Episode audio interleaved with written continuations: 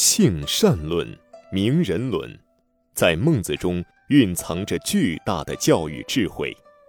欢迎收听由素本生活推出的《孟子中的教育智慧》节目。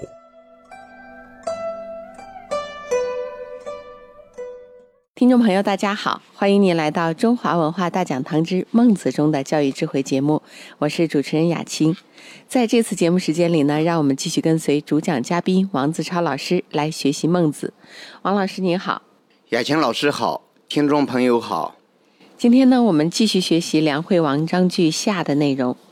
滕文公问曰：“滕小国也，见于齐楚，是其乎？”是楚乎？孟子对曰：“是谋非吾所能及也。吾以则有一焉。凿斯耻也，筑斯成也，与民守之，孝死而民弗去，则是可为也。”滕国呢，它是西周初年的封国之一，始祖呢是文王的儿子，叫辍叔秀。嗯。呃，周朝起初的封国大小差别并不大，但是在后来不断的这个倾销兼并中，就有了大国和小国的距离。就是到了孟子时代，这个滕国已经小到微不足道，以至于周围这个大国哈都不屑于因为通并这样一个小国而受到人的指责，就是当时大家都互相打。但是呢，像滕这样子的小国，大家都不愿意打，呃，因为没什么油水。通病这么一个国家，还招来呃周边很多国家的一个记恨，所以呢，呃，滕国在战国中晚中期它还存在。但是尽管如此呢，滕国日子也不好过，暂时不灭亡，并不妨碍人家成天欺负你。所以呢，当孟子来访的时候，这个。当时在位的滕文公，他就忧心忡忡，他对孟子说：“你说我们这个国家哈，处在齐国和楚国这两个大国之间，你说到底我们和哪个国家结盟呢？结盟都谈不上，就是侍奉哪个国家，成为哪个国家的附庸更合适一些呢？哎呦，这问题很难回答，就是国君他都不知道该怎么办，局外人更是。”给他提不到什么立竿见影的主意，所以呢，孟子他也就老老实实的，他回答这样说：“他说，这不是我能回答得了的问题。不过既然问到了，我给你出一个不得已的主意，就是把护城河挖得深深的，把这个城墙修得牢牢的，跟自己的老百姓同心协力的守好它。如果你善待你的老百姓。”老百姓也不愿意离开你，愿意为你效使力，这就有办法对付了。就是孟子这儿，他说他拿不出主意。一个呢是他的职责所限，他只是一个老师；二呢是他的身份，就是他不是这个国家的官员，当然也不能说出具体的措施。但是作为思想家，他只能从大处着手谋划。当然。孟子呢，他提出来的这个主义，也是贯彻了呃以民为本的这种思想，就是国家存在与否，从终极意义上，它是取决于老百姓。如果不能够得到老百姓的拥护，即使大国不来通病，它也会自己灭亡。这是一个在战国时期，他有三家思想在左右着当时的政治家。到底用哪一种思想来治国？法家、儒家，法家和儒家中间，实际上它有一个中间派叫霸道。哦，呃，就是王道是从政的儒家思想，法家呢是根本不管你这王道霸道，法家是完全的以法治国，就是这里边没有什么道德因素。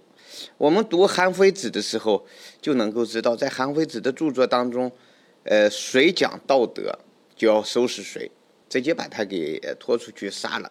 讲什么道德，你直接讲法就可以了。因为韩非子就是法家，他就认为哈，老百姓只能有一个标准，就是底线思维、底线标准，只要不违法，什么事儿都可以做；只要不违法，官员就好管理。呃，但是他的这个法律呢是严刑峻法。你比如说，在街上倒了、倒回撒了这个垃圾，你把垃圾撒到街上了，秦国呢就会派最高明的刑侦专家出来去破这个案子。知道这是谁倒的这个灰炉灰，就直接抓起来把手砍掉。啊，所以呢，很多人呢他会非常的谨慎，处处不能违法。秦国当时还有这样子的法律：偶以与诗书者弃市，就是说你说话的时候不小心说了一句《诗经》上的话，说了一句《尚书》上的话，然后呢，直接就拉来砍了。砍了以后，尸体还不能把它带走，就是在哪儿杀的就在哪儿扔的，呃，画个圈儿，周围人过来过去看地上有个尸首，呃，整个尸体就在地上，说这是这人犯什么罪了？说没犯什么罪，他就是说话的时候不小心说了一句诗，说了一句书，书呢就是尚书当中的话，偶语，偶语就是偶然说的，不是经常说。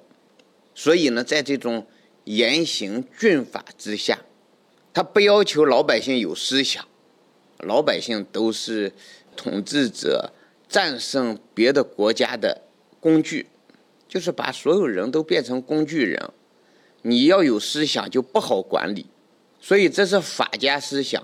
儒家思想呢，他从生命当中唤醒道德理性，然后呢，让这个国家阶层。命运共同体，这是儒家思想。但是儒家思想呢，和法家思想在碰撞的时候，短期内儒家思想是占下风的；长期儒家思想可以保证住一个国家的长治久安。儒家呢太理想化，法家呢又太现实主义者。好像这两个都有点极端的啊。嗯，对，在。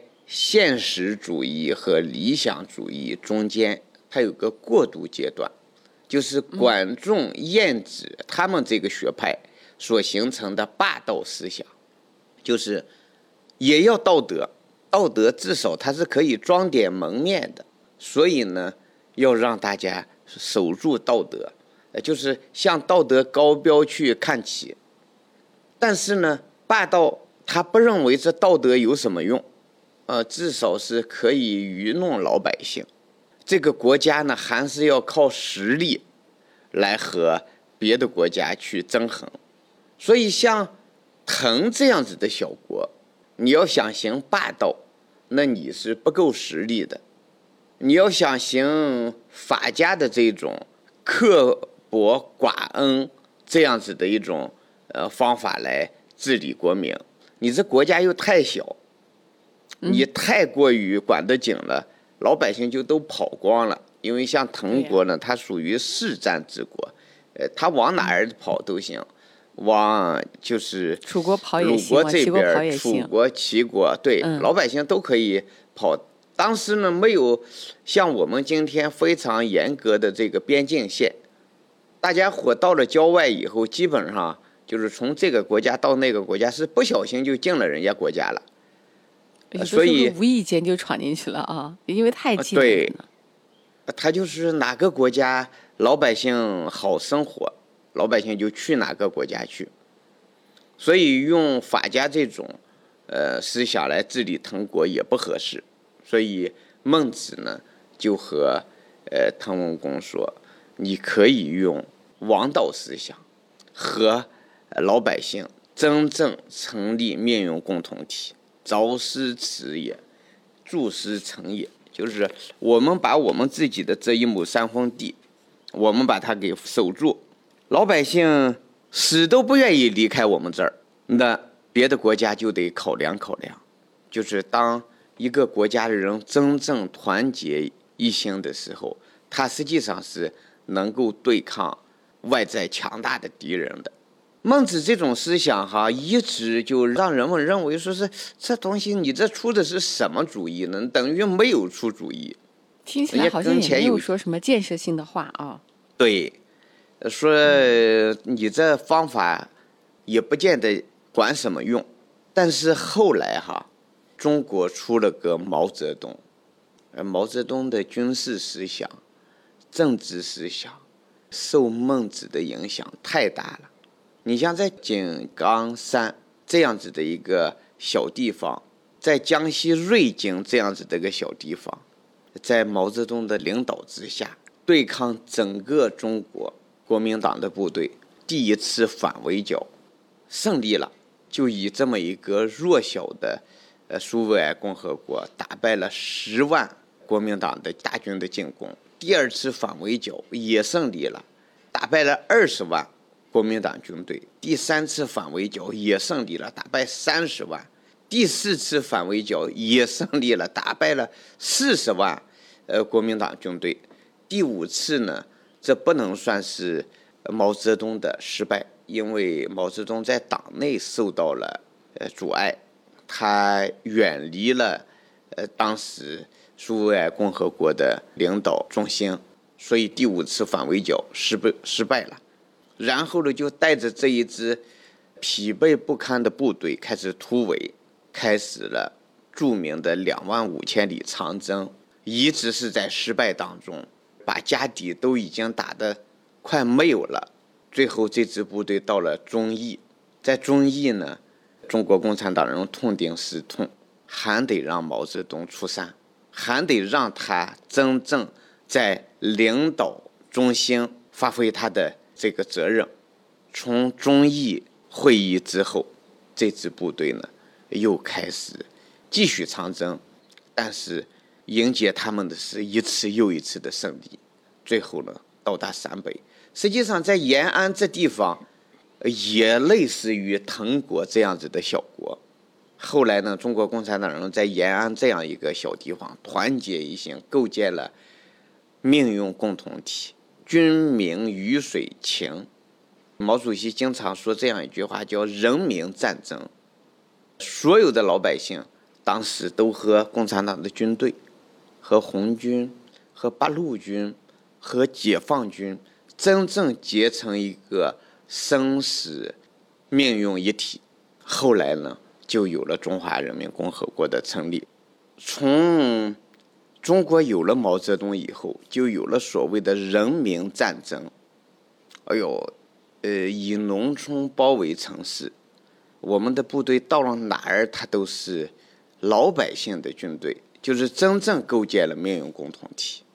所以，孟子给滕文公出的这个主意，可能这就思想家和政治家之间，他就会有一些。非常大的一个脱节。孟子在两千多年前提出的这种思想，在两千多年以后被毛泽东变为现实。呃，今天呢，我们呃提出了推动构建人类命运共同体的这样一个就是思想。对，我们想，它一定是它有它的现实意义。所以呢，滕文公这一段话。如果要放在，呃，党的革命史当中，我们去，呃，做一个梳理，还是有它的一些现实意义的。嗯，的确是。看来这个孟子他当时见人呀，也不分大国小国，像滕这样的小国的国君，他也去也去见。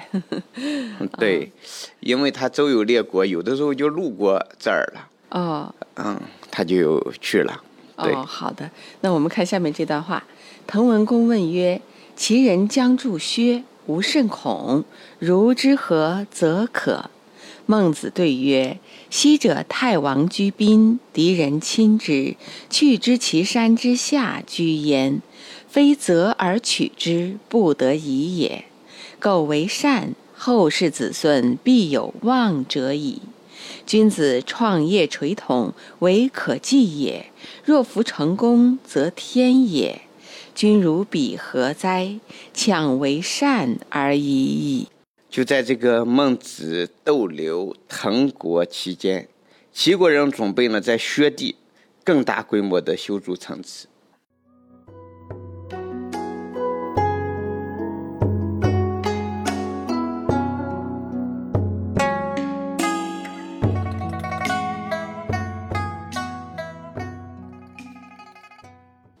这个薛呢，也是以前他就是周朝的封国，后来被齐国灭掉了。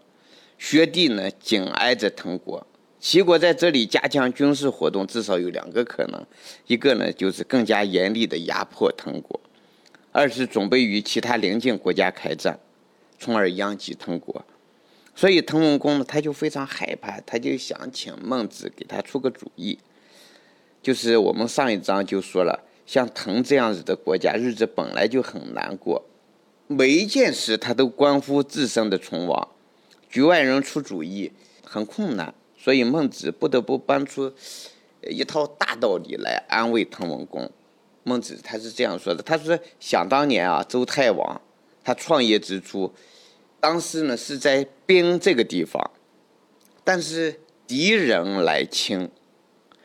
敌人呢就是北方的少数民族，一个犬旁，一个火，对，这个敌人，嗯，这个少数民族他来侵犯。”咱又打不过人家，怎么办？只好就带着族人们到岐山之下定居。后来就有了周的创业基地，就是岐山呢，就形成他们的根据地。这岐山呢，也不是太王有意选择的地方，是不得已他迁居的。这就是说，你如果要一心一意的相信道德的力量去做好事。即使自己不行，后代的子孙也会有称王的人。也就是说，让他还是要那个居于道上去行事，尽管也许你现在没有作为，呃，但是后代也有可能会取得一番成绩，是这个意思吧？对，这个君子创立这个工业呢，他就是为了传给后人，就是为了让自己的子孙们能够一代一代的继承下去。至于自己能否成功，那就看天意了。你管他其人做什么呢？自己努力行善就够了。孟子的这话本身也没什么问题。谋事在人，成事在天。一个人只能决定自己努力的程度，至于最后能否成功，还要靠许多条件。是的。呃，所谓的天意，并不是坐等天上掉下馅饼，而是说有许多成功因因素是个人把握不了的。这样一来，你既然尽了力，暂时未获成功，也不必一味的这个怨天尤人，而是要更加努力的把这个事业继续下去。可是对于危机迫在眉睫的滕文公来说，孟子的主意，呃，可谓是远水不解近渴。眼前的存亡都是问题，怎么能寄希望于子孙后代的成功呢？这里边呢，也要和大家去讲一下。在命运共同体这种观念当中呢，他把人的生命、个体生命融入到整个家族当中，每个人都上承父主，下垂子孙。就是说，我们做一件事情，有可能在我们这一生不可能成功，但是我们的儿子有可能会成功，我们的孙子有可能会成功。他把整个家族生命当做一个大生命看。你像愚公移山就提出这样的思想：功成不必在我，我只是个创业吹筒者，虽我之时有子从言，子又有子，子又有孙，孙又有子，孙又有孙，子子孙孙无穷尽也，而三不加增，何苦而不平？当个体生命融入到家族生命当中，当家族生命融入到民族生命当中的时候，我们真正。不朽的生命是贡献道德和思想，而不仅仅是眼前的呃这个一亩三分地这个小利益。所以呢，孟子他是希望滕文公真正有大天下观，呃，我就做教育，我就努力行善，整个齐国他也不会有熬得过我这子子孙孙。比如说后来齐国就被秦国。灭亡了，这也就是百十年以后的事情。后来秦国呢，又被汉王朝推翻了，这也是百十年之后又过了十几年的事情。所以我们说，呃，如果能够这样把思想传承下去，把道德传承下去，把祖先的贡献传承下去，后代有可能会出现非常有出息的人，甚至有可能呃取得天下的人出现，都未必不可能。你比如说，孟子就举了太王的例子，一开始在甘肃天水那一带，后来没有办法，又迁居到陕西宝鸡这一带，在那儿创立了根据地。经过几代人的努力，也是巴掌大的一块地方，最后就武王克商成功，最后就创立了八百年的周天下。所以，孟子是对。命运共同体的思想，他给呃阐述的淋漓尽致，就是我们应该以大生命观来看待这个问题，不必看在这一刻这一时。好，我们把这一段就讲完了，时间呢也就差不多了。嗯，差不多了。我呢，我还有一点感受，听王老师讲这一段，我觉得好像就是，如果我们个人啊，把自己的这个生命呀、工业呀放到这个家族的大系统里面去，好像我们内心就呃没有觉得特别恐慌，或者是觉得好像人生短暂呀、死亡可怕呀，这些感觉都会淡很多很多的。因为我们只要是立下了这个呃自己内心的一个事业一个志业，它这个志业呢是跟呃大家大多数人相关联的，那我们就呃去做就好了，也不用担心我做不完做不好怎么办，也不会有那种太多的恐惧感，也不会有那么多的杂念。啊，我觉得我们的古人当中，好像他们就是内心有一种很定的东西，这种力量可能就觉得我只是我这个家族链条中的一环，我做不好，我最后没有完成没有关系，但是我是淡尽本心，好像就是只要做好我自己这个阶段我该做的事情，尽全力去做，至于结果我不去关注，做不好还有后面的子子孙孙去做，是吧？好像我们整个中华民族都有这种观念，是这样。嗯，所以我们呢，每个人都是上层富主，下垂子孙。嗯，一滴水如何能够永不干涸？当它融入到大海当中，它就永不干涸。对，所以我们的生死观呢，是在大生命当中呈现出来的，命运共同体当中呈现出来的。对，是的，是的。那好，这样讲起来，我觉得好像我们对自己的人生又有了更多的笃定和安心。呃，也希望听众朋友能够用心去体会两千多年前，呃，贤人他们的一种精神状态。我觉得这种精神状态有的时候是给能给我们很多的力量的。这也就是为什么现在有这么多的人去喜欢学习中国传统文化，像王老师就是其中之一。就是从王老师的这个生命状态来，我也感受到了这一点，不知疲倦的一直在学习，在传播。好，以上就是我们这期中华文化大讲堂《孟子》中的教育智慧的内容了。主持人雅青，感谢大家的收听，感谢王老师的讲解。谢谢雅青老师，谢谢听众朋友。好，我们下一期节目再会。再会。感谢您收听本期的《孟子》中的教育智慧节目。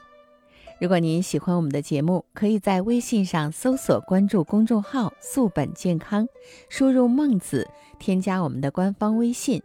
这样呢，就可以加入我们的听友群，和我们共同交流孟子的教育智慧了。再一次感谢您的收听，下一次节目再会。